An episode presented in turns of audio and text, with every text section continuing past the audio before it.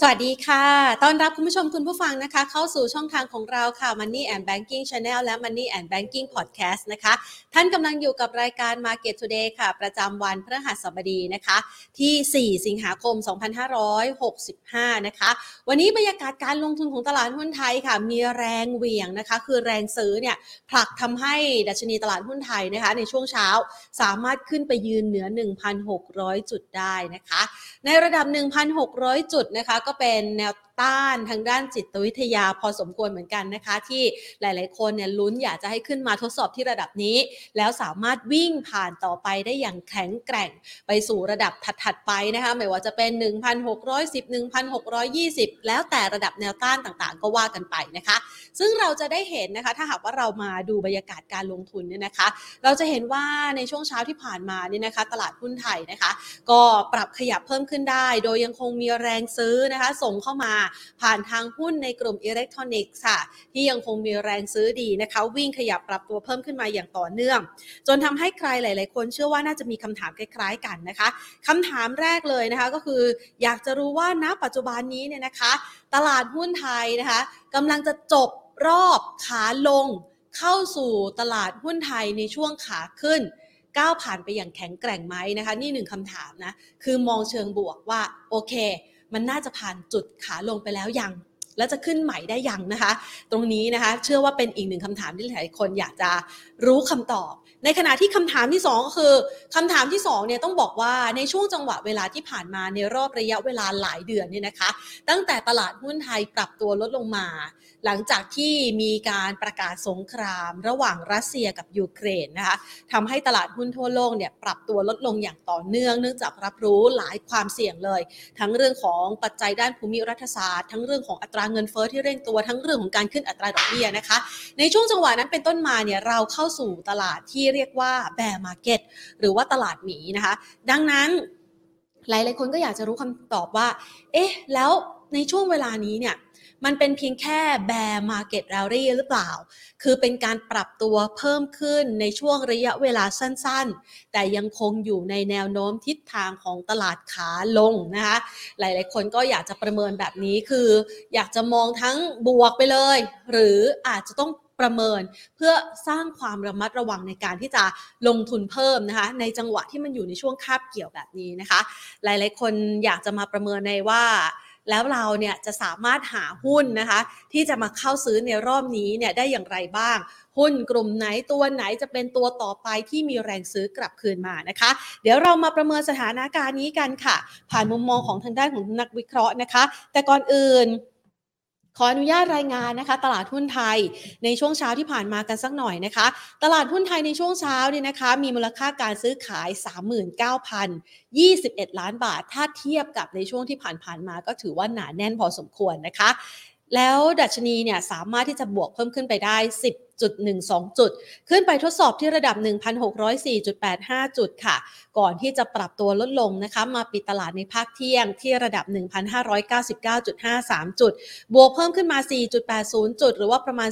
0.3%นะคะ ดังนั้นบรรยากาศในช่วงเวลานี้นะคะ ถ้าเราไปดู 5 อันดับหลักทรัพย์ที่มีมูลค่าการซื้อขาย 5 อันดับแรกปตทสพนะคะเป็นตัวที่นำร่วงลงมา 4.02%นะคะกลุ่มพลังงานยังคงถูกกดดัน เพราะว่าในช่วงระยะเวลาในรอบสัปดาห์ที่ผ่านมาเราจะเห็นว่าราคาน้ำมันนะคะแล้วก็ราคาพลังงานอื่น ๆ มีแนวโน้มของการปรับตัวลดลงนะคะ อย่างล่าสุดเนี่ยถ้าหากว่าเราไปลองตรวจสอบดู เราจะเห็นได้ว่าราคาน้ำมันเนี่ย ปรับขยับลดลงมานะคะต่ำกว่า 100 ดอลลาร์ต่อบาร์เรลแล้วนะคะสำหรับทั้งตลาดนะคะเวสเท็กซัสแล้วก็ตลาดเบรนท์ก็คือสหรัฐและยุโรปเนี่ยปรับลดลงมาแล้วเวสเท็กซัสของสหรัฐเนี่ยลงมายืนอยู่ที่ 91 ดอลลาร์ต่อบาร์เรลเบรนท์นะคะลงมายืนอยู่ที่ 97 ดอลลาร์ต่อบาร์เรลนะคะ แน่นอนว่าปัจจัยมันก็เลยกลายเป็นประเด็นผัก กดดันนะคะ ต่อหุ้นในกลุ่มนี้ แต่อย่างไรก็แล้วแต่ค่ะถ้าว่าเราไปดูนะคะเมื่อวานที่ผ่านมามีการประกาศนะคะ การจ่ายปันผลแบบเรียกว่าเซอร์ไพรส์จะไม่ว่าเซอร์ไพรส์ก็ได้นะ แต่ว่ามันเป็นเทรนด์นะคะว่าในช่วงที่ผ่านมาเนี่ยราคาน้ำมันปรับตัวเพิ่มสูงขึ้นอย่างต่อเนื่องนะคะ มันส่งผลทำให้หลาย ๆ บริษัทที่เกี่ยวข้องนะมีการประกาศผลกำไรสูงสุดเป็นประวัติการ และหนึ่งในนั้น ก็คือทางด้านของเชลนะคะ ซึ่งเป็นบริษัทน้ำมันจากอังกฤษนะคะเขาประกาศผลการดำเนินงานเนี่ยกำไรของเขานะคะดีขึ้นเป็นประวัติการนะแต่ระดับสูงสุดนะคะตลอด 2 ไตรมาสที่ผ่านมา จึงประกาศนะคะ ในการที่จะจ่ายโบนัสให้กับพนักงานในอัตราพิเศษด้วยนะคะ ก็ถือว่าเป็นข่าวหนึ่งที่ทำให้คนในแวดวงอุตสาหกรรมพลังงานเนี่ยค่อนข้างเอนจอยละเพราะว่าในช่วงหลายปีที่ผ่านมา ราคาน้ำมันดูไม่ค่อยสู้ดีสักเท่าไหร่ โดยเฉพาะอย่างยิ่ง ในช่วงของโควิด -19 นี่เราได้เห็นเลยนะคะ ว่าราคาน้ำมันติดลบก็มีเหมือนกันนะ ดังนั้นนะคะ ในช่วงนี้เนี่ยถ้าหากว่าเรามาดูนะคะหุ้นในกลุ่มพลังงานนะคะก็มีแรงเทขาย ส่วนเดลต้าวันนี้ยังวิ่งนะคะวิ่งได้ค่ะ บวกมา 2.3% AOT ขยับเพิ่มขึ้น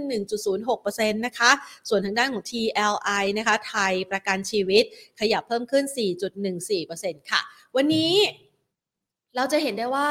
ปัจจัยที่ยังคงมีความวิตกกังวลเกี่ยวกับภาวะเศรษฐกิจที่อาจจะชะลอตัวในต่างประเทศก็ยังคงมีอยู่นะคะ แต่ว่าหลังๆมาเนี่ยมีการ confirm จากทั้งธนาคารแห่งประเทศไทยนะคะจากทั้งกระทรวงการคลัง แล้วก็เมื่อวานที่ผ่านมาท่านนายกรัฐมนตรีเอง หรือว่าในฟากฝั่งของภาคเอกชนเอง ก็ออกมา confirm ถึงตัวเลขเศรษฐกิจที่ค่อนข้างดูดีของบ้านเรานะคะหนึ่งในนั้นก็คือตัวเลขด้านการท่องเที่ยวนะคะตัวเลขด้านการท่องเที่ยวนี่ดูค่อนข้างดีเลยทีเดียวค่ะก็เลยส่งผลทำให้นะคะ วันนี้เนี่ยยังคงมีแรงซื้อเข้ามาในหุ้นกลุ่มเปิดเมืองกันด้วยนะคะเอาละมาถึงเวลานี้นะคะ เดี๋ยวเรา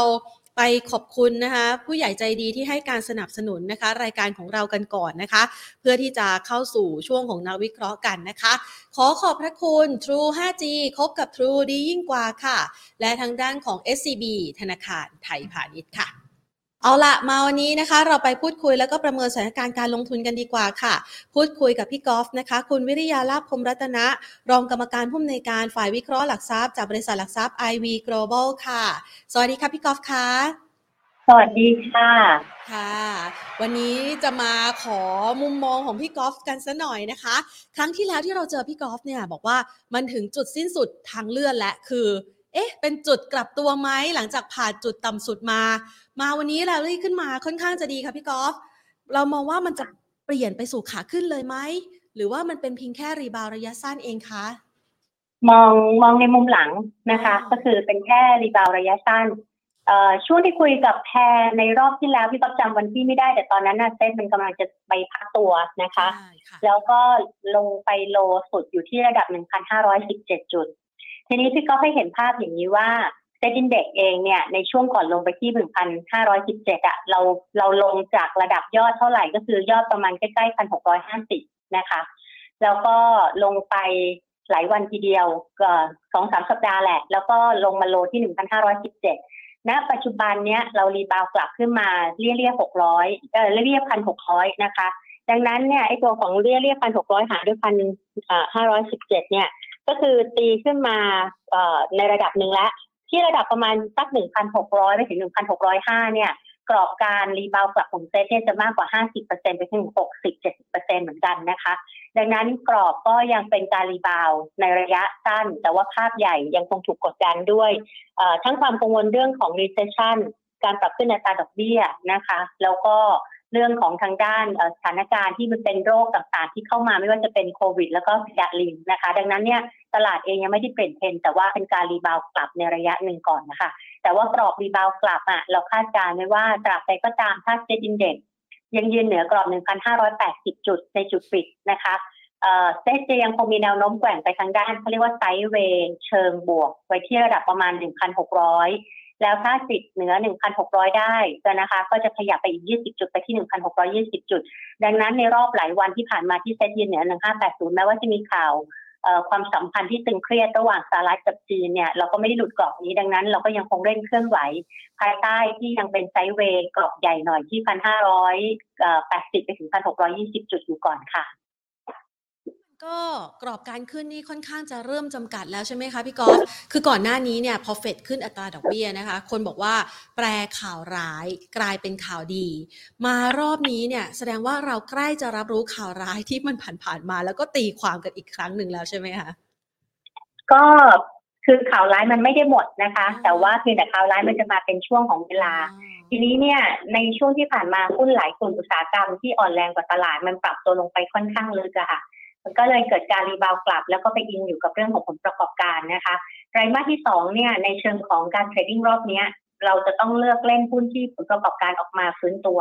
ไม่ว่าจะเทียบ year on year หรือเทียบ Q on Q อย่างใดอย่างหนึ่งก็ได้นะคะ แต่ต้องฟื้นตัวเนี่ยอันนั้นก็คือจะมีลักษณะของการ rebound กลับ ทีนี้ในลักษณะของการที่ตลาดจะปรับตัว แล้วก็มีการ rebound กลับไกลๆเนี่ยพี่ก็ยังคงมองว่ามันก็ยังไม่ได้ไกลเท่าไหร่ แต่ว่ายังมีน้ำหนักในเชิงของการเก็งกำไรได้อยู่ค่ะ เพราะว่ากลุ่มของ real sector กำลังจะเริ่มทยอยประกาศผลประกอบการออกมา แล้วก็ในช่วงที่ผ่านมานะคะ ยังไม่นับวันนี้นะถึงเมื่อวานนี้บริษัทจดทะเบียนของบ้านเราประกาศออกมามากกว่า 30 บริษัทแล้ว แล้วก็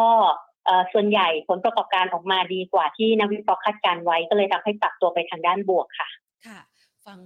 จากพี่กอล์ฟแล้วเรายังพอมีกำลังใจในการที่จะเลือกหุ้นนะคะ selective buy กันนะคะ ในช่วงระยะเวลาที่ผ่านมาค่ะ เราจะเห็นว่าหุ้นในกลุ่มอิเล็กทรอนิกส์เนี่ยนะคะ วิ่งขึ้นมาค่อนข้างจะแรงเลยค่ะพี่กอล์ฟแล้วก็เป็นตัวหนึ่งที่ผลักดันทำให้ดัชนีเนี่ยนะคะ วิ่งมาได้แรงๆ แล้วก็เร็วแบบนี้ด้วย เราประเมินกลุ่มนี้ยังไงบ้างคะคือกลุ่ม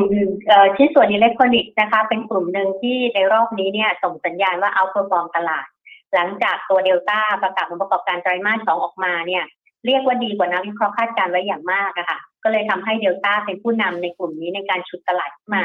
และยังเป็นผู้นำในการปรับตัวขึ้นของตลาดรอบนี้ด้วยนะคะมันไม่ใช่หุ้นแบงก์นะแต่กลับกลายเป็นหุ้นชิ้นส่วนอิเล็กทรอนิกส์ในมุมมองระยะกลางไม่ได้เปลี่ยนก็คือว่า มันเป็นหุ้นที่เคยให้ผลตอบแทนดีมากๆ ในรอบสองปี แต่ว่าการที่หุ้นปรับตัวลดลงไปในช่วงที่ผ่านมาเนี่ย มันถือโอกาสของการ rebound แล้วก็สะท้อนเรื่องของผลประกอบการไตรมาสสองนะคะ ยังพอเก็งกำไรได้อยู่ แต่ว่าต้องยอมรับว่าจุด stop loss เนี่ยจะต้องขยับขึ้นด้วย เพราะว่าเรามีต้นทุนที่แพงกว่าคนอื่นนะคะ แต่ว่าถ้าอยากจะไปเล่นหุ้นที่เก็งกำไรในกลุ่มนี้เนี่ย แล้วอาจจะมองว่าหุ้นตัวไหนที่ยังไปได้น้อย ก็อาจจะกระจายตัวเข้าไปอยู่ในกลุ่มของพวกชิ้นส่วนแต่เป็นขนาดกลางมากขึ้น อย่างเช่นตัวของ KCE HANA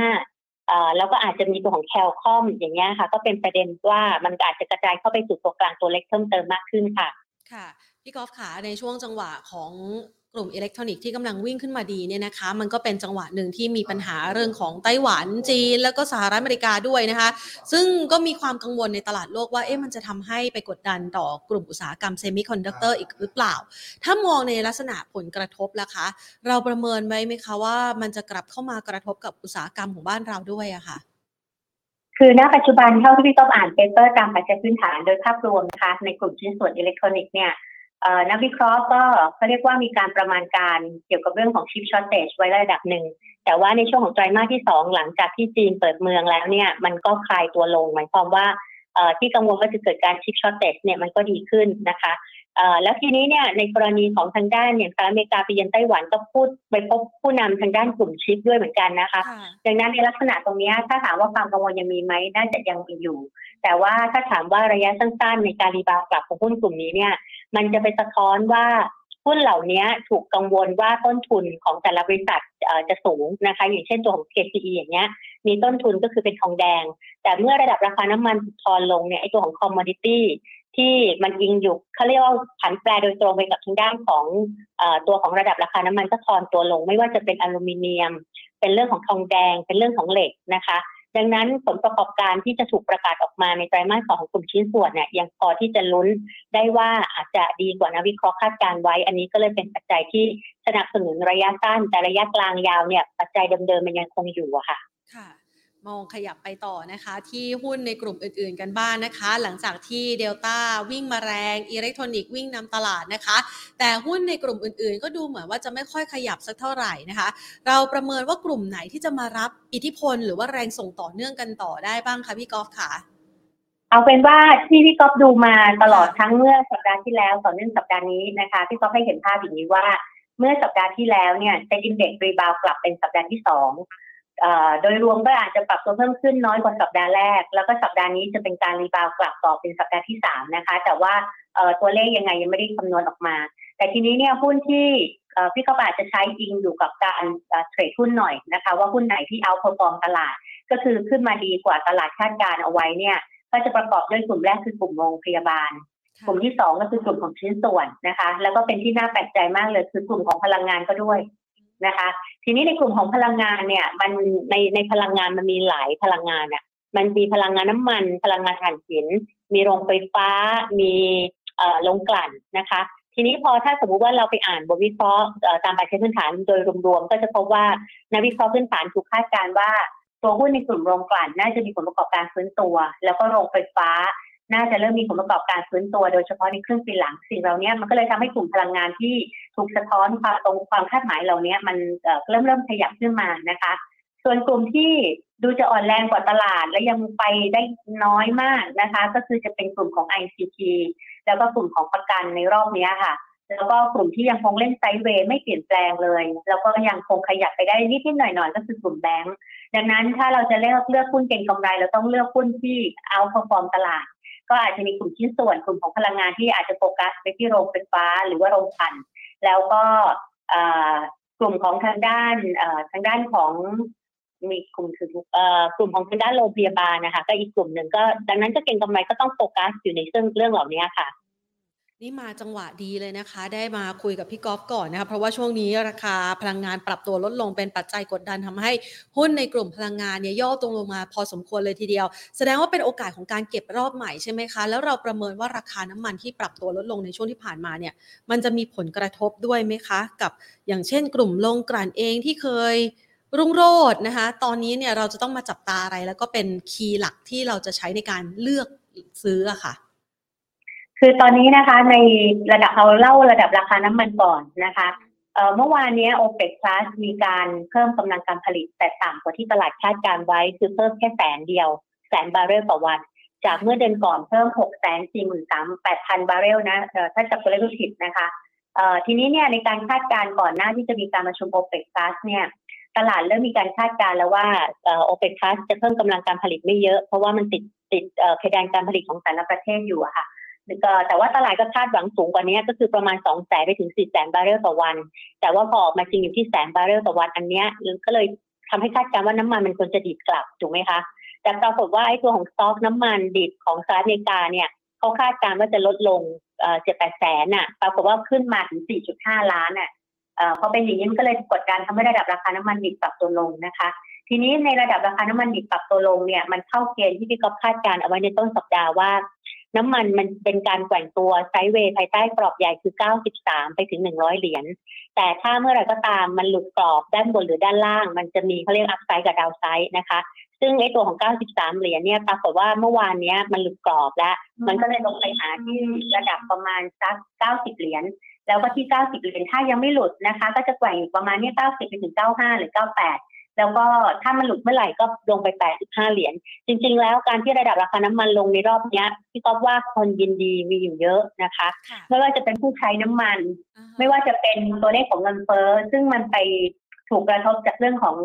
ค่าพลังงานค่าเชื้อเพลิงค่อนข้างเยอะ ดังนั้นในลักษณะนี้พี่ก๊อฟมองว่ามุมมองของน้ำมันตอนนี้เป็นไปในเชิงของการพักตัวลง แต่ว่าจะหลุดกรอบถ้าหลุดกรอบ 90 ก็มี downside อีก 5 จุดลงไป 85 ค่ะ แต่ว่าถ้ายังไม่หลุดกรอบก็เล่นประมาณนี้90ถึง98ก็คือไม่เกินร้อยส่วนพวกนี้จะมีผลกระทบในเชิงของระดับราคาน้ำมันเป็นไปในเชิงลบนะคะ มันอาจจะสะท้อนไปที่เขาเรียกว่าตัวของ commodity อย่างเช่นพวกเหล็กอย่างเงี้ยบริษัทหนึ่งที่ที่เกี่ยวข้องกับเหล็กอะโดยส่วนใหญ่จะอ่อนแรงกว่าตลาด แล้วก็อีกตัวหนึ่งก็คือตัวของ global นะคะ ก็เป็น home improvement ตัวหนึ่งแต่ว่ามันมีรายได้เกี่ยวกับเรื่องของเหล็กเข้ามาบางส่วน แต่ก็อาจจะอยู่ภายใต้สต็อกของเขาอะค่ะ ดังนั้นก็เลยทำให้หุ้นเหล่านี้อาจจะมีลักษณะการพักตัวลงมาบางส่วนได้อะค่ะ แต่ก็ไม่ใช่จังหวะในการเข้าซื้อรอบใหม่ใช่ไหมคะพี่กอล์ฟถ้าฟังแบบนี้คือใช่คือถ้าเรายกตัวอย่างถ้าเราจะซื้อปตทสพเพราะว่าเป็นหุ้นที่สะท้อนเรื่องของระดับราคาน้ำมันที่ปรับตัวขึ้นไปเด่นเนี่ยเขาสะท้อนได้ดีที่สุดนะคะณปัจจุบันวันนี้ลงมาอยู่ที่ร้อยห้าห้าแล้วก็ทุกๆ ครั้งในการลงของสองสารอบที่แล้วเนี่ย เขามีการลงไปถึงประมาณใกล้ๆร้อยห้าสิบแต่ว่าไม่หลุดนะคะ ดังนั้นในรอบนี้ก็ต้องดูเหมือนกันว่าเขาจะไม่หลุดร้อยห้าสิบหรือเปล่า ซึ่งถ้าไม่หลุดก็จะเล่นเป็นการแกว่งตัวภายใต้กรอบร้อยห้าสิบถึงร้อยหกสิบสองเหมือนเดิม แต่ว่าถ้าหลุดลงไปเนี่ยมันก็จะเปิดดาวไซด์อย่างน้อยก็แปดบาทไปหาร้อยสี่สิบสองอะค่ะ ซึ่งพอเห็นภาพเหล่านี้ปุ๊บเนี่ยเราก็ยังอยู่ภายใต้น้ำมันที่ sideway อยู่นะคะ ดังนั้น sideway กรอบล่างนะ ดังนั้นเนี่ยไอตัวของเอ่อปตท.สผ.อาจจะเล่นแค่กรอบที่เมื่อกี้บอกไว้ก็พอค่ะ ค่ะ อ่างั้นขยับมาดูกลุ่มที่ดูโดดเด่นนะคะ ในกลุ่มพลังงานอย่างที่เมื่อสักครู่นี้พี่ก๊อฟให้ไว้โรงกลั่นกับโรงไฟฟ้า เขามีไอเดียในการที่จะเลือกลงทุนยังไงบ้างคะพี่ก๊อฟ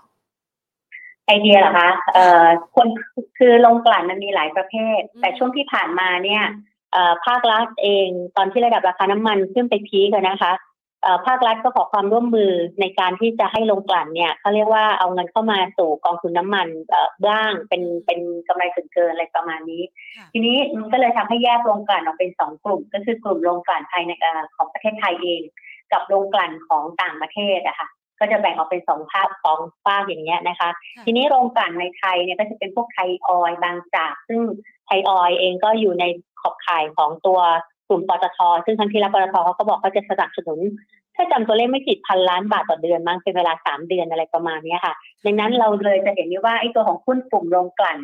ไทยเองเนี่ยมันดูจะเหนื่อยเหนื่อยนิดนึงฟื้นตัวก็ค่อนข้างช้านะคะ เพราะว่าเรามีเงินส่งไปให้กองทุนน้ามัน แต่ว่าถ้าเป็นโรงกลั่นในกลุ่มของทางด้านโรงกลั่นต่างประเทศเนี้ยไม่ว่าจะเป็นเอสโตหรือ SPRC อย่างเงี้ยค่ะ ดูจะมีการปรับตัวดีกว่า ถ้าเป็นกลุ่มโรงกันของของต่างประเทศเออของในประเทศนะคะ แต่ว่าถ้าดูขอบข่ายวันนี้ของหุ้นแล้วเนี่ย SPRC วันนี้ลงมาแรงเกินไปหน่อยนะคะแล้วก็ตัวตัวเอสโตวันนี้ก็ถูกขายทำกำไร ซึ่งเอสโตก่อนหน้านั้นพี่เขาก็แนะนำจริงกำไรอยู่บ้างเหมือนกันนะคะ แต่ว่าภายใต้การที่ไม่เบรกกรอบ 11.2 เนี่ย มันก็เริ่มจะเป็นการแกว่งไซเบรภายใต้กรอบประมาณ 10.2 ไปถึง 11.2 อีกครั้งหนึ่งอะค่ะ คะคะก็อาจจะมีกรอบทำกำไรค่อนข้างจำกัดนะก็เลือกเก่งกำไรตามกรอบที่พี่กอบให้ไว้นะคะ ทีนี้ขยับไปที่โรงไฟฟ้าล่ะคะโรงไฟฟ้านี่มีความน่าสนใจยังไงบ้างคะโรงไฟฟ้าความน่าสนใจของเขามันอาจจะแยกเป็นโรงไฟฟ้าขนาดใหญ่กับขนาดเล็กนะคะ แต่ว่าในโรงไฟฟ้าเนี่ยมันมีประเด็นถ้าถ้าเป็นประเด็นในประเทศไทยเนี่ย ก็มีเกี่ยวกับเรื่องของการขึ้นค่า FT อะค่ะ ซึ่งเป็นค่าพลังงานที่สำหรับเวลาเราจะต้องจ่ายค่าไฟทุก ๆ เดือนนะคะ ซึ่งในช่วงที่ผ่านมาเนี่ยยังไม่ได้ถูกประกาศว่าจะขึ้นเท่าไหร่ ในเดือนกันยายนถึงธันวาคม แต่ว่าตลาดก็ได้ข่าวทำนองว่าตั้งแต่ 60 ตังค์ไปถึง 90 ตังค์แต่แนวโน้มตอนนี้อาจจะไม่ถึง 90 ตังค์นะคะ ซึ่งภาพเหล่านี้ก็เลยทำให้หุ้นกลุ่มโรงกลั่นที่สะท้อนดีจะเป็นตัวของบีกริมนะคะ ที่สะท้อนในภาพนี้ค่อนข้างดีที่สุด แต่ว่าบีกริมเองวันนี้พี่ก็เล่นคอมเมนต์เก็งกำไรนะคะ แต่ว่าเขายังไม่ผ่าน 40 ไปได้เนี่ยเขาก็จะเทรดดิ้งแบบในกรอบบนอะ ประมาณ 48 ไปถึง5เอ่อขอโทษ38 ไปถึง 40 บาท แต่โดยแนวโน้มและยังมีโอกาสของการค่อยๆไต่ระดับขึ้นไปอีกครั้งหนึ่งอะค่ะ ดังนั้นในตัวของโรงไฟฟ้าเนี่ยได้นิส่งทางด้านบวกเรื่องของระดับราคาน้ำมันลงด้วย แล้วก็มีค่า FT ด้วย มันก็เลยทำให้โรงไฟฟ้ารอบเนี้ดูยังไม่คือคือคือเก็งกำไรอาจจะไม่ได้สามารถภายในวันได้ทีเดียว แต่ว่าถ้าภายในรอบวีคยังพอเก็งกำไรได้อยู่อะค่ะ นะคะในการเก็งกำไรในรอบนี้เรามองกรอบเอาไว้ให้คุณผู้ชมอยู่สักประมาณเท่าไหร่นะคะพี่กอล์ฟตัวไหนบิ๊กกริมอะคะบิ๊กกริมใช่ค่ะก็ตอนนี้เขายังไม่เบรก 40 บาทนะคะ 40 เป็นแนวต้านอยู่ แล้วก็กรอบแหว่งก็จะอยู่ประมาณ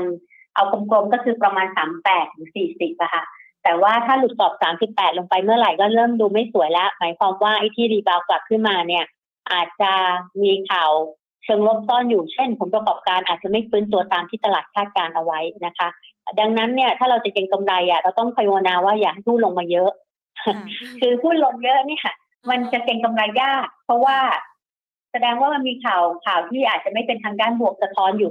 ของระดับราคาค่ะดังนั้นบีกริมก็อยู่ประมาณสามแปดไปถึงสี่สิบาทก่อน break break ขึ้นก็เบรกสี่สิบถ้าเบรกตรงก็สามแปดหลุดก็เอ่อ stop เก็งกำไรไปค่ะค่ะอ่าจากโรงไฟฟ้านอกเหนือจากบีกริมแล้วมีตัวอื่น ๆ อีกไหมคะพี่กอล์ฟ เอ่อถ้าเป็นตัวที่เราเคย recommend ก่อนหน้านั้นเนี่ยมันจะมีตัวของเอ็กโคอะค่ะ ตัวของเอ็กโคก็คือเอ็กโคเองเนี่ยก็เป็นอีกหนึ่งหุ้นที่เขาเรียกว่าค่อนข้างจะเป็น outperform ตลาดนะคะ แต่เพียงแต่ว่ามันเป็นหุ้นที่ต่อหน่วยเยอะหน่อยก็คือร้อยกว่าบาท ดังนั้นตอนนี้วันนี้โรงไฟฟ้าพลังงานเนี่ยลงหมดเลยจากระดับราคาน้ำมันดิบที่ปรับตัวลดลงนะคะมีเอ็กโคที่มันจะยังเป็นแสดงความเป็น uptrend อยู่มีเอสโซออกขอโทษมีบีกริม ส่วนกัลฟ์กับ GPSC นะคะ เดี๋ยวดูกราฟนิดหนึ่งตัวกราฟเองวันนี้ปรับตัวไปทางด้านบวกค่อนข้างค่อนข้างดีนะคะ แล้วก็ GPSC ก็อยู่ในเกณฑ์ไปทางด้านบวกแต่ติดกรอบแนวต้านจริงๆ GPSC เมื่อสัปดาห์ที่แล้วก็ได้คอมเมนต์เย็นกำไร แต่พอเออมันชนต้านที่ 70 บาทไม่ผ่านที่ประมาณ 71 บาทไม่ผ่านก็เลยเล่นคอมเมนต์ขายเล่นรอบไปก่อนนะคะค่ะ งั้นขยับไปที่กลุ่มต่อไปได้เลยใช่ไหมคะ กลุ่มชิ้นส่วนนี้ก็คือยืนยันตามที่เมื่อสักครู่นี้พี่กอฟให้ไว้ตั้งแต่ช่วงต้น KCE HANA แล้วก็ Cal-Comp ใช่ไหมคะจากพวกนี้จะเป็นหุ้นที่เขาเรียกว่าค่อยๆ follow ตามตัวเดลต้าขึ้นไป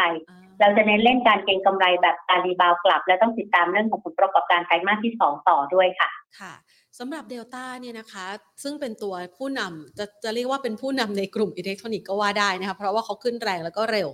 มันมีกรอบจำกัดอยู่สักประมาณเท่าไหร่คะพี่กอล์ฟเผื่อคุณผู้ชมจะได้เป็นจุดสังเกตว่า โอ๊ย มันจะกลับตัวแล้วมันจะต้องขายทำกำไรแล้วอะไรอย่างเงี้ยอ๋อตอนตอนที่พี่ก๊อฟ recommend เนี่ยพี่ก๊อฟ recommend ไปก่อนที่มันจะตีกลับขึ้นมานะคะ ก็คือประมาณสัก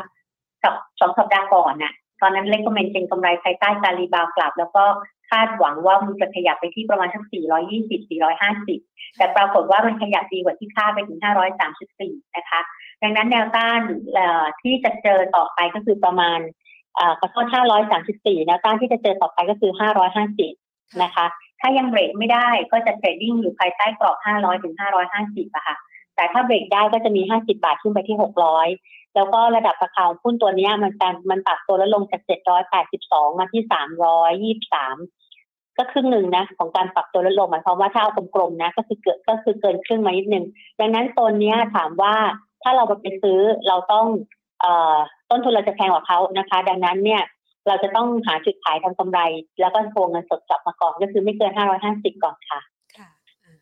เราขยับไปต่อที่กลุ่มโรงพยาบาลบ้างนะคะ กลุ่มโรงพยาบาลเนี่ยในช่วงที่ผ่านมาก็ดูเหมือนว่าจะอ่อนแรงไปพอสมควรเหมือนกันนะคะพี่กอล์ฟก็เลยกลายเป็นว่าการย่อตัวในครั้งนี้เป็นโอกาสสะสมรอบใหม่ในมุมมองของพี่กอล์ฟใช่ไหมคะ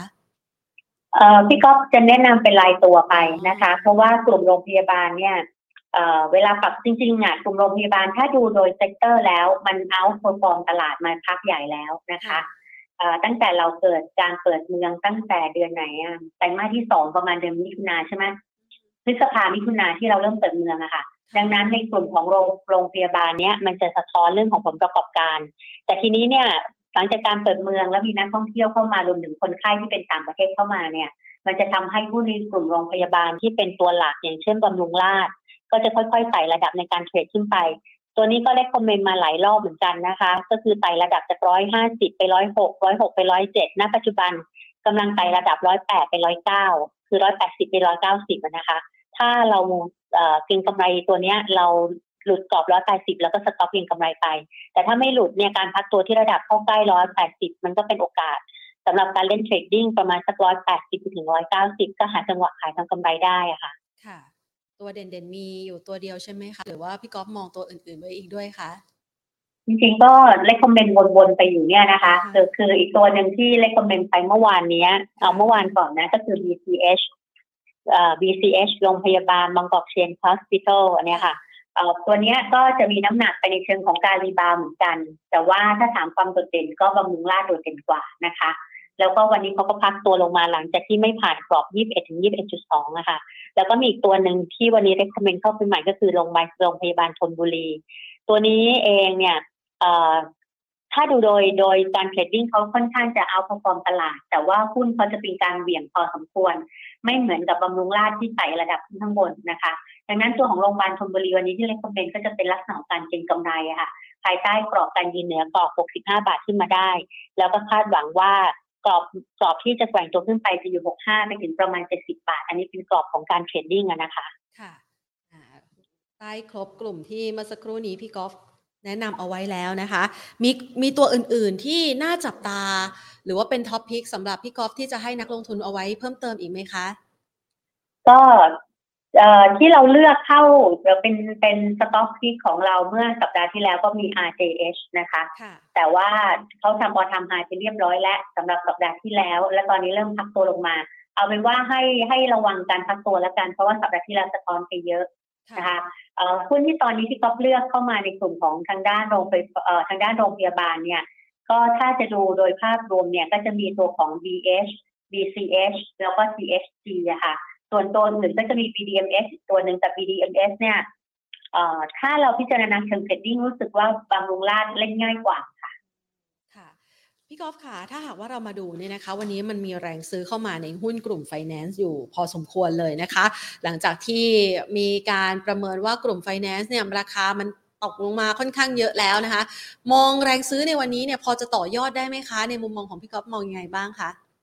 คือพี่ก๊อฟ recommend หุ้นในกลุ่มไฟแนนซ์จะเป็นกลุ่มที่เขาเรียกว่าอ่อนแรงกว่าตลาดนะคะค่ะถูกคาดหวังว่าจะมี rebound กลับมาตั้งแต่สัปดาห์ที่แล้วหุ้นที่ถูกเลือกไว้ก็จะเป็นพวกสวัสด์ MTC กรุงไทยการ์ดอะไรพวกเนี้ยค่ะ ทีนี้ในลักษณะของตอนเนี้ยเอ่อเขาปรับตัวขึ้นมาอย่างเงี้ย ถ้าถ้าพี่ก๊อฟยังไม่ได้ตอนพอดีเผอิญพี่ก๊อฟแนะนำขายทำกำไรไปบ้างแล้วนะคะ ดังนั้นการปรับตัวมาอย่างเงี้ยมันเป็นโอกาสของคนที่มีต้นทุนแพงๆอะ ที่จะได้โอกาสของการขาย แต่ว่าถ้าถามว่าเขา peak หรือยังที่จุดนี้ในการ rebound กลับเอ่อก็เอาจุดของอย่างเช่นตัวของสวัสด์อย่างเงี้ย ถ้าเมื่อไหร่ก็ตามหลุดกรอบ 50 ก็จะ stop เก็งกำไร แล้วก็กรอบของทุกวันเนี้ยมันจะอยู่ประมาณ 50 ไปถึงประมาณ 55 แล้วก็อาจจะได้ถึงระดับ 56 อันนี้เก็งกำไรพอได้ค่ะ แต่ว่าต้องยอมรับว่าเราต้องมีจุด stop เก็งกำไรด้วยนะคะก็เผื่อว่าผลประกอบการออกมาอาจจะไม่เด่นเท่าที่ตลาดคาดหวังไว้ ก็อยู่ในกรอบประมาณนี้ไปก่อนต่ำกว่า 50 ก็เลิกเลิกเก็งกำไรอะค่ะ ค่ะคุณผู้ชมสอบถามเข้ามาเลยนะคะ คุยกับพี่กอล์ฟบอกว่า RJH นี่เป้าเท่าไหร่ครับ พี่กอล์ฟแนะนำให้ระวัดระวังการขายทำกำไรอยู่เมื่อสักครู่นี้นะคะ RJH นี่ในมุมมองของพี่กอล์ฟเมื่อสักครู่นี้ ถือยาวได้ไหมคะ หรือว่าแนะนำการลงทุนสำหรับคนที่อยากเข้ายังไงบ้างคะคือ RJH เนี่ยถ้าถามว่าพื้นฐานเป็นยังไงพี่ก๊อฟไม่ไม่เคยเห็น paper เลยอืมนะคะค่ะคือพี่ก๊อฟก็ยอมรับว่าเราอาจจะเลือกหุ้นด้วยปัจจัยที่อาจจะดูการ trading เป็นหลักนะคะ แล้วก็เมื่อสัปดาห์ที่แล้วเนี่ยพี่ก๊อฟเลือกเป็นหุ้น Stock Pick เอ่อราย week ของทางด้าน ID Global อยู่ แล้วก็เขาทำ all time high ได้เมื่ออน่าจะวันสองวันที่ผ่านมาเนี่ยที่ทำ all time high ได้นะคะ แต่ว่าพอทำ all time high แล้วเนี่ยแรงขายที่กดออกมาเนี่ยก็คงต้องดูด้วย ถ้าเขายังเป็น up trend นะคะ หมายความว่ายังขยับเป็น up trend เนี่ยระดับของการพักตัวลงมาจะต้องไม่หลุดกรอบ 39อะค่ะค่ะ พักตัวได้ แต่ว่าอย่าหลุดกรอบ39แล้วกัน เพราะถ้าหลุดกรอบ39แสดงว่าการเอ่อปรับตัว rebound กลับรอบเนี้ย อาจจะจบลงนะคะ ก็ถ้ามีอยู่ยอมรับว่ามันขึ้นไปออทำ high แล้วมันไม่ต่อนะคะ ก็ขายเล่นรอบบ้างก็ได้ค่ะ เดี๋ยวค่อยเข้ามาตั้งรับกันอีกครั้งหนึ่งนะคะค่ะงั้นขอเข้าไปที่คำถามคุณผู้ชมที่ขอสอบถามพี่ก๊อฟบ้างนะคะ มาดูตัว CBG CBG พี่ก๊อฟมองยังไงบ้างคะ ตัวนี้เราออก initiate paper ไปเมื่อวานนี้นะคะเอ่อที่เล่าให้ฟังของตัวคอนเอ่อคาราบาวกรุ๊ปเนี่ย มันมาจากเอ่อไตรมาสสองถูกคาดการณ์ว่าผลประกอบการจะถูกฟื้นตัวค่ะ เพราะว่าเอ่อไอ้ตัวของคอสของ CBG เนี่ย มันอยู่ที่อลูมิเนียมเป็นหลัก แล้วก็อลูมิเนียมมันก็เหมือนจะเป็นคอมมอดิตี้ตัวหนึ่งที่ปรับตัวลดลงนะคะเอ่อที่ผ่านมาเนี่ยตัวของอลูมิเนียมก็ลดลง มันก็เลยทำให้คาดการณ์ว่า ไอ้ตัวของคาราบาวเนี่ยน่าจะมีต้นทุนที่ถอยตัวลง แต่ว่าไอ้รายได้เนี่ยยังคงเกิดอยู่ ก็เลยคาดการณ์ไว้ว่า gross margin น่ะมันจะดีขึ้นจากไตรมาสที่หนึ่งเอ่อไตรมาสที่หนึ่งมีกำไรขั้นต้นอยู่ประมาณ 30.7%แล้วก็ไตรมาสที่สอง IB Global คาดการณ์ว่าจะมีกำไรขั้นต้นที่สูงกว่าไตรมาสที่หนึ่งนะคะ แต่ว่า assumption ตลอดทั้งปีอะมันอยู่ที่ประมาณ 34%ทีนี้ตัวของคาราบาวเนี่ยพื้นฐานเราให้ไว้ประมาณ 128 บาท แล้วก็อาจจะเทรด PE ที่ค่อนข้างสูงหน่อยนะคะ ประมาณ 30 กว่าเท่า แต่ว่าน่าจะได้ประโยชน์จากเรื่องธีมที่เมื่อกี้พี่ก๊อฟบอกอะว่าต้องเล่นหุ้นที่เขาเรียกว่าคาดการผลประกอบการฟื้นตัวไม่ว่าจะเป็นยอนเยหรือคิวนคิวอย่างใดอย่างหนึ่งก็ได้นะคะ ตัวนี้อยู่ในเกณฑ์นั้น ดังนั้นเนี่ยถ้ามีอยู่ถือไว้ก่อน แล้วก็รอบเนี้ยมันจะต่างจากรอบทุกๆ ครั้งในการเก็งกำไรผลประกอบการก็คือว่า ถ้าเราอิงกับทางด้านกลุ่มธนาคาร แล้วก็กลุ่มของทางด้านชิ้นส่วนอย่างเดลต้า ก่อนประกาศผลประกอบการยังไม่เกิดการเก็งกำไรเท่าไหร่นะคะแต่ว่าพอหลังประกาศผลประกอบการเวลาเขาออกมาดีเนี่ย มันจะเกิดการเก็งกำไรหลังจากนี้ ดังนั้นมันมันผิดทางจากที่ผ่านมาว่า พอผลกำไรออกต้อง sell on fact รอบนี้อาจจะไม่ใช่อย่างนั้น ดังนั้นคนที่มีคาราบาวเดี๋ยวดูผลประกอบการออกมานะคะ ถ้าดีกว่าที่ตลาดคาดการณ์ไว้ ครั้งนี้การ rebound กลับน่าจะเอ่ออยากให้มันเบรกร้อยสิบหกให้ได้ค่ะ แต่ว่าถ้ายังเบรกไม่ได้เนี่ยก็ติดร้อยสิบหกแต่ถ้าเบรกได้อะ พี่ก๊อฟก็จะมองว่ามันจะมีโอกาสของการขยับไปที่ร้อยยี่สิบบาทได้ในโอกาสต่อไปนะคะค่ะ วันนี้มีโอกาสที่ดีเลยนะคะ พี่กอฟช่วยดูกราฟตัว s p a c ให้หน่อยสิคะ คุณผู้ชมสอบถามบอกว่า เอ้ยทำไมวันนี้มีข่าวอะไรเขาวิ่งแรงดีจัง แสดงว่าคุณผู้ชมมีคุณผู้ชมบอกว่าขายที่เท่าไหร่ดีคะพี่กอฟ s p a c S Pack เหรอใช่วันนี้ค่ะขึ้นเหรอดูกราฟมันลงนะวันนี้เหรอมันขึ้นในช่วงที่ผ่านมาค่ะอ๋อวันนี้เอ่อเริ่มหุ้นปรับฐาน เ S Pack นี่อยู่กลุ่มไอตัวบรรจุภัณฑ์ใช่ไหมคะใช่ค่ะ ทีนี้ตัว s อ a g เนี่ยถ้าถามว่าจะเก็งกำไรไหมถ้าพี่ป๊อปดูตามนี้พี่ป๊อปก็ต้องระมัดระวังการเก็งกำไรอะค่ะ เพราะว่าเขาปรับตัวขึ้นไปเอ่อกี่วันเนี่ย มาประมาณสองวีคไปเยอะทีเดียวนะคะ จากระดับประมาณสักสามบาทอะไปถึงหกบาทคือร้อยเปอร์เซ็นเลยนะ ดังนั้นเนี่ยถ้าคนเก็งกำไรแล้วมีหุ้นนี้อยู่นะคะ และยังถืออยู่เนี่ย เอ่อเรียลไลซ์เกนบ้างก็ดีอะค่ะ เพราะว่าเอ่อมันเริ่มส่งสัญญาณในเชิงของการพักตัวแล้ว แล้วก็ถ้าพักตัวลงมาและต้องการปิดแก็บในช่วงของการที่เปิดกระโดดขึ้นไปนะคะ มันจะลงมาหาที่ระดับประมาณใกล้ๆ4บาท85 บาทนะคะอันนั้นเป็นการพักตัวแบบย่อๆแบบไม่ลึกนักนะเพราะว่าเทรนยังเป็นทางด้านบวกแต่ถ้าพักตัวแบบลึกกว่านี้ค่ะ ก็หลุดกรอบ4บาท70 ก็ลงค่อนข้างมีน้ำหนักกับการลงได้เยอะกว่านั้นนะคะดังนั้นมีอยู่take profit บ้างก็ดีค่ะ ค่ะ งั้นไปดูต่อนะคะ ตัวต่อไปนะคะ IVL ราคาไม่ไปไหนเลย คือตัวหุ้นในกลุ่มของปิโตเคมียังเป็นอีกหนึ่งกลุ่มที่เขาเรียกว่า underperform ตลาดคือ คือปรับขึ้นมาค่อนข้างน้อย และกรอบเก็งกำไรค่อนข้างจำกัดนะคะ IVL ก็เป็นหนึ่งในนั้น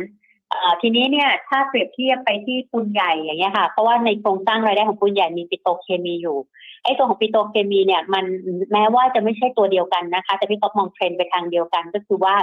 เทรนของปิโตเคมีอาจจะยังไม่ได้เขาเรียกว่าสนับสนุนเป็นไปในเชิงที่เป็นทางด้านบวกมากนักค่ะก็เลยทำให้ตัวของ IVL หรือ PTTGC อย่างเงี้ย มันก็จะเป็นการแกว่งตัวที่ดูเหมือนกับยังไม่ค่อยโดดเด่นเท่าไหร่ค่ะ ค่ะ ขอขยับไปที่ MK สุกี้บ้างค่ะ รอขายที่ 53 บาทพอไปถึงไหมคะ อ๋อ ก็ดูดีอยู่นะคะ พัฒนาแป๊บนึงแบบได้เลยค่ะยอดเอ็มเนาะเอ็มเท่าไหร่นะคะห้าสิบสามบาทติดไปถึงไหมคะ คุณผู้ชมสอบถามค่ะ คือถ้าอยากขายทางกำไรอะห้าสิบสามถ้ามันยืนห้าสามมันจะไปทางบวกอะค่ะ แต่ว่าถ้าไม่ยืนนะขายที่ห้าสามอาจจะไม่ได้ขายพอเข้าใจที่พี่ก็บอกมาคือห้าสิบสามมันคือแนวต้านอะ คือถ้าสมมติว่ามันจะเบรกผ่านมันคนเบรกปึ้งขึ้นไปเลย แล้วก็ไปห้าสามห้าห้าอะไรประมาณเนี้ย โดยเทรนแล้วยังเป็นหุ้นที่เอ่อต้องไปอิงผลประกอบการนะ เพราะว่าดูเหมือนว่าจะเบรกกรอบห้าสิบสามถ้าครั้งนี้ไม่เบรกมันเป็นรอบที่สามแล้วค่ะ มันก็จะเป็นการแกว่งตัวไปดังนั้นถ้าเราคิดว่าเรามีกำไร แล้วเราไม่อยากจะลุ้นมากก็ห้าใกล้ๆห้าสามประมาณห้าสองห้าสองห้าสิบอะไรเงี้ยก็ขายก่อน นะคะ แล้วพอมันเบรกขึ้นไปแล้วค่อยว่ากันอีกทีนึงแต่เวลาพอเบรกขึ้นไปแล้วอะโดยส่วนใหญ่มันจะมีต้นทุนที่แพงขึ้น ก็ต้องมีจุด stop loss ด้วยเวลาถอยตัวลงมานะคะ ค่ะ ขอไปดูตัวทีมบ้างค่ะ ทีม เออ อันนี้เก็งกำไรดูดีนะคะเหมือนเพราะว่าที่ผ่านมา คือพี่ก็ไม่ได้โฟกัสเข้าไปนะอี Team Precision นะคะแต่ว่ามันเป็นหุ้นที่เก็งกำไรกันแบบเห็นติดมดเอ่อเกนเนอร์บ่อยๆอะค่ะ แต่ว่าอืม แต่พอมาดูกราฟแล้วเนี่ย มันยังเป็นหุ้นแบบไซด์เวย์อะค่ะ ไซด์เวย์กรอบที่ค่อยๆไต่ระดับขึ้นไปแล้วมีมูลค่าการซื้อขายที่เพิ่มขึ้น ถ้าถามว่าจบรอบหรือยังก็อาจจะยังไม่ได้จบ แต่ว่าเอ่อถ้าถามว่าจะต้องระมัดระวังที่จุดไหนก็คือถ้าต่ำกว่าสี่บาทห้าสิบต้องระวังระมัดระวังในการพักตัวดีกว่านะคะ ค่ะ ขอไปตัวกลุ่ม ICT นะคะคุณผู้ชมสอบถามบอกว่าสามารถกินกำไรก่อนผลประกอบการจะออกได้ไหมยกตัวอย่างเช่น iTel Inset หรือว่า iLink ประมาณนี้ค่ะเราก็ดูสามตัวนี้นะไอลิงอินเซ็ใช่ไหมบางช่วงก็เคยเลือกหุ้นพวกนี้มาเก็งกำไรเหมือนกัน แต่ตอนนี้ยังยังไม่เข้าสายตา แล้วมีอะไรนะไอลิงไอลิงไอเทล INSET MFEC โอ้โห หลายตัวเลยกันคุณผู้ชมสอบถามก็มา เออ MFEC ด้วยนะอ่าอันเดี๋ยวอธิบายอย่างนี้แล้วกันค่ะ ทุกตัวที่ว่ามาเนี่ย ยังเป็นหุ้นที่เขาเรียกว่า น่าจะยังไม่ได้ถูกสะท้อนผลประกอบการ ทีนี้พี่เขายังไม่ได้ดูว่าพวกนี้ถูกสะท้อนผลประกอบการบวกหรือเปล่า ดังนั้นคนที่ถามมานะคะ ลองไปดูว่าถ้าเขามีบทวิเคราะห์เนี่ยเขาคาดการณ์ผลประกอบการดีหรือเปล่า ถ้าคาดการณ์ผลประกอบการฟื้นตัวเนี่ย มันจะเริ่มยืนเส้นก็อย่างเช่นตัว MFEC อย่างเงี้ย ถ้าเทียบสี่ตัวนี้นะคะ MFEC เนี่ยยืนกรอบเก้าบาทได้ก็มีแนวโน้มที่เก็งกำไรภายใต้กรอบเก้าบาทไปถึงประมาณสักเก้าบาทไปปลายเกือบสิบบาทนะคะแล้วก็ตัวไหนนะคะตัว ILINK ILINK กำลังไต่ระดับขึ้นไปจะติดต่อแนวต้านประมาณ 8 บาท 10 ตังค์นะคะ ส่วนที่ยังไม่ค่อยน่าสนใจเท่าไหร่นะคะ ก็จะเป็น INSET แต่ INSET มันก็ค่อยๆไต่ระดับ rebound ขึ้นไป แต่ว่ามันมีแนวต้านเป็นระยะเลย แต่ว่ายังเล่นต่ำเส้นหมดทั้ง INSET ทั้ง ILINK ค่ะแล้วตัวไหนตัวนั้นแล้วก็ MFEC MFEC ใช่ไหมค่ะ MFEC อะดูดีสุด แล้วก็ตามมาด้วยตัวของ ตัวของ ILINK นะคะ ส่วน INSET เนี่ย ก็ยังเป็นหุ้นที่เพิ่งเริ่มรีบาวด์อาจจะมีกรอบของการค่อยๆไต่ระดับขึ้นไปได้บ้างอะค่ะ ค่ะ ไปต่อที่ตัว plus ค่ะ plus plus royal plus public โอ้โห ตัวนี้แทบไม่เคยดูเลยนะอ่าฮะเอาขึ้นเข้าตลาดได้ไม่นานเนอะค่ะทีนี้ระดับราคา IPO เท่าไหร่ที่ก๊อฟจำไม่ได้อะแต่วันแรกของ IPO ก็ปรับตัวลงมาลงมาที่ห้าบาทห้าสิบค่ะตอนนี้ไต่ระดับขึ้นมาอยู่ที่หกบาทเก้าสิบนะคะ ถ้าดูแบบเนี้ยพี่ก๊อฟมองว่ามันอาจจะเป็นหุ้นเก็งกำไรด้วยปัจจัยอะไรสักอย่างหนึ่ง แต่ว่าถ้าเอาจุด stop เก็งกำไรไว้แล้วกันสองระดับ ถ้าเราเอาระดับแคบๆก็หกบาทแปดสิบหลุดกรอบเมื่อไหร่ก็เอ่อ take profit ออกมาเลยนะคะ หรือถ้าคนยังทำใจที่หกบาทแปดสิบไม่ได้ก็มีอีก step คือหกบาทห้าสิบค่ะถ้าจะถ้าจะแบบคือ stop การเก็งกำไรอะนะคะ ค่ะอ่างั้นขอขยับไปที่กลุ่มไก่บ้างค่ะ บอกว่า GFPT ย่อตัวแรง วันนี้มันมีข่าวว่ามาเลเซียเขาจะเริ่มส่งออกแล้วใช่ไหมคะ GFPT ใช่ใช่เห็นข่าวเห็นข่าวแล้วค่ะ ว่ามาเลจะเริ่มส่งออกไก่ ค่ะคนที่ชอบไก่มาเลไก่สิงคโปร์เนี่ยที่กินข้าวมันไก่สิงคโปร์เนี่ยจะเริ่มได้เรียกกินละค่ะคุณแทนแทนก็เป็นคนชอบทานอยู่แล้วนี่ใช่ค่ะ ก็ถามว่าวันนี้คือมันลงแรงมาสามวันนะคะ แล้วก็วันนี้เริ่มดีดกลับ ทีนี้ในการลงมาเนี่ย มันลงมาหาแนวรับ ยังไม่ถึงแนวรับหลัก แต่ว่า rebound ก่อนแนวรับหลักคือประมาณ 14.4 ดังนั้นถ้าดูตามเนี้ย มันมีโอกาสของการ rebound กลับได้ แล้วก็กรอบ rebound กลับมันก็จะไปสัก15.4 15.8แล้วก็16บาทก็จะได้แค่กรอบประมาณนี้ไปก่อน ถ้าดูโดยรวมก็คือเป็นหุ้นที่ถูกพักตัวลงมาแล้วไม่หลุดกรอบแล้วเริ่มรีบาวกลับอะค่ะค่ะไปที่ตัว JMT บ้างค่ะพี่กอล์ฟค่ะ JMT มองยังไงบ้างคะตัวนี้ก็เลือกเป็นกำไรมาเมื่อสักสัปสัปดาห์ที่แล้วน่าจะเป็นสต็อกพิกที่พี่ก๊อฟเลือกไว้นะคะ แล้วก็ เก่งแนะนำเก่งกำไรสลับมาเนี่ย JMT JMart S Smart Ford อะไรอย่างเงี้ย ก็คือจะสลับสลับกันไปนะคะ ถามว่ามองยังไงก็เอ่อน่าจะไปดูที่เรื่องของผลประกอบการ เพราะน่าจะสะท้อนว่าความคาดหวังประกอบการน่าจะเป็นทางด้านบวกนะคะ แต่ว่าเขาค่อยๆไต่ระดับขึ้นไปวันละบาทสองบาทอย่างเงี้ย แต่ว่ามีแนวต้านใหญ่ก็อยู่ที่ประมาณสักเอ่อ78ถึง80บาท ตอนนี้เป็นแนวต้านที่ครั้งที่แล้วก็ไม่ผ่านนะคะ ก็ถ้าขึ้นไประดับประมาณ 80 ถ้ายอมรับได้ก็ขายบางส่วนแล้วกันเล่นรอบ เพื่อที่ว่าถ้ามันพักตัวลงมาเราอาจจะได้กำไรในส่วนนั้นเพิ่มอะค่ะ ค่ะ ขออนุญาตอีกสักสี่ตัวนะคะพี่กอล์ฟค่ะ ตัว TH ค่ะ TH ตรงหัวนะคะค่ะตัวนี้ก็เก็งกำไรเอ่อแล้วก็มีปัจจัยที่เข้ามาเกี่ยวข้องก็คือเมื่อไหร่บิตคอยถอย นะคะไอ้อย่าเรียกบิตคอยเรียกคริปโตเคอเรนซีอะค่ะค่ะถ้าถ้ามีความเหวี่ยงด้วยประเด็นของคริปโตเมื่อไหร่เนี่ยตัวนี้ก็จะเหวี่ยง แต่ว่าถ้าถามว่าตอนนี้เขาเคลื่อนไหวเป็นยังไงคือแค่ไซด์เวย์กรอบอยู่ประมาณ4บาท10ตังค์ถึงประมาณ4บาท90ตังค์ค่ะถ้าเอากลมๆนะคือ4บาทกับ5บาทกับหักประมาณเนี้ยขอขยับไปตัว OSP บ้างนะคะ ช่วงที่ผ่านมาถูกแรงกดดันจากเมียนมาพอสมควรเลยนะคะ เรามองตัวนี้ยังไงคะ ดูเหมือนการลงยังไม่สิ้นสุด เมื่อสองวันที่แล้วเล c คอมเมนต์ตัวเนี้ยในเชิงเก็งกำไรแล้วมันทำได้ไม่ดีเลยอะค่ะอือฮึก็เลยเล c คอมเมนต์ขายออกวันรุ่งขึ้นเลย เพราะว่าเขาควรจะไต่ระดับขึ้นไป แต่ปรากฏไม่ไม่ได้ไต่ระดับราคาขึ้นนะคะ แล้วเท่าที่มองผ่านๆนะ แต่ยังไม่ได้อ่านเปเปอร์เหมือนว่าเอ่อคาดการณ์ผลประกอบการอาจจะไม่ได้โดดเด่นเท่าไหร่ในไตรมาสที่สองหุ้นมันก็เลย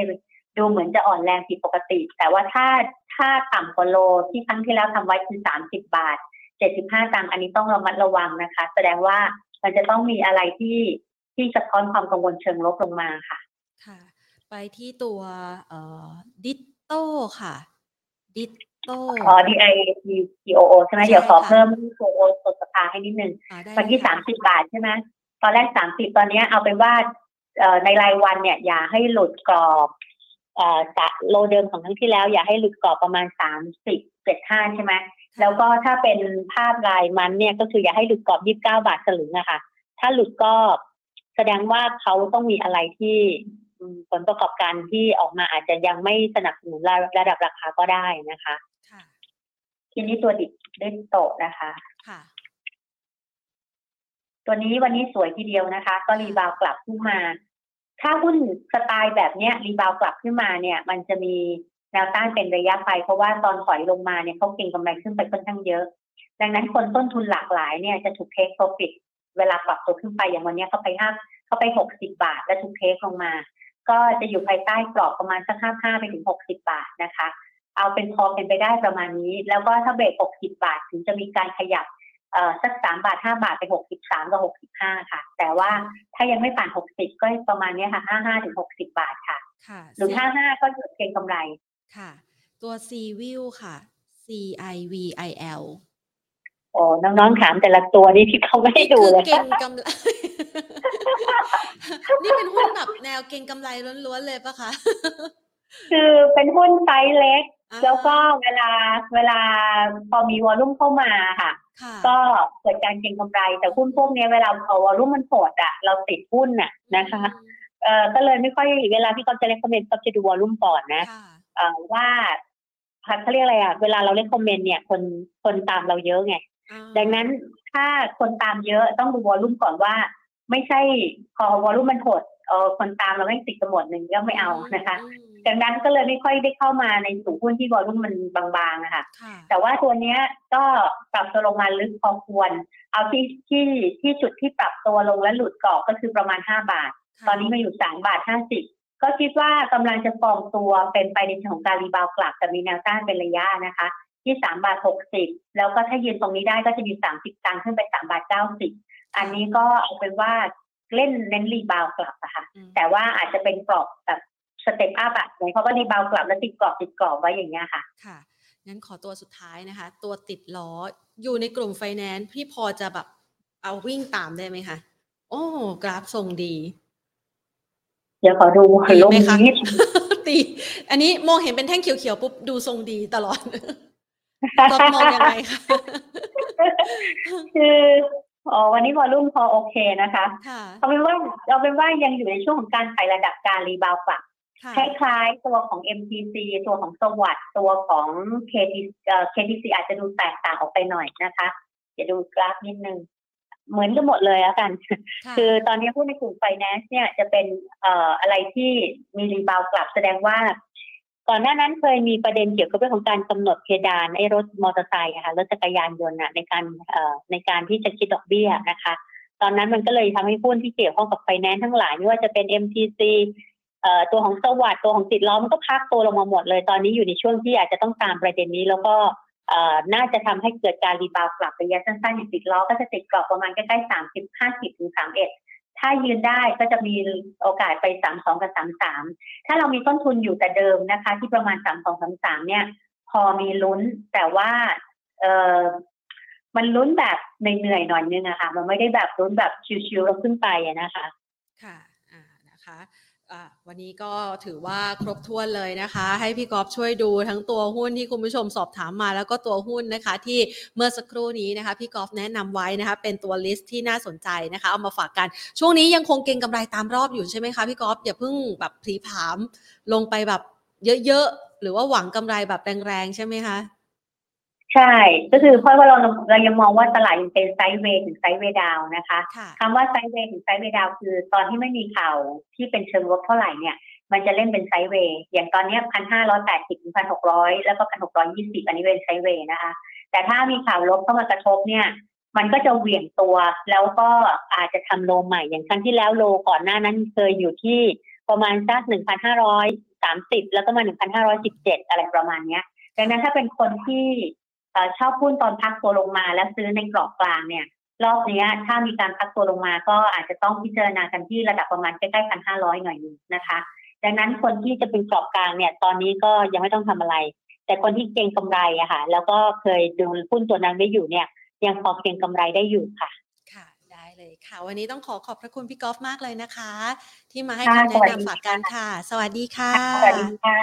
ค่ะนะคะพี่กอล์ฟนะคะพี่วิริยาลาภพรหมรัตนนะคะ รองกรรมการผู้อำนวยการฝ่ายวิเคราะห์หลักทรัพย์ จากบริษัทหลักทรัพย์ IV Global นะคะ วันนี้เข้ามาเพื่อที่จะหาโอกาสการลงทุนให้กับคุณผู้ชมนะคะ ในหลาย sector หลายตัวเลยทีเดียวคือไอเดียของการลงทุนในวันนี้นะคะ ก็พยายามจะขอพี่กอล์ฟว่าเราจะ rotate เข้าไปในกลุ่มไหนนะคะ ที่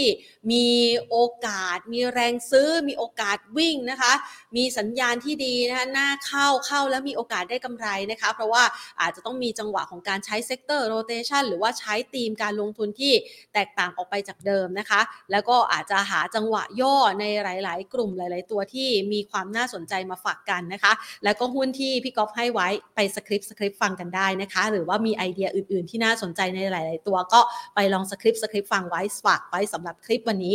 ลากันไปก่อนนะคะ สวัสดีค่ะ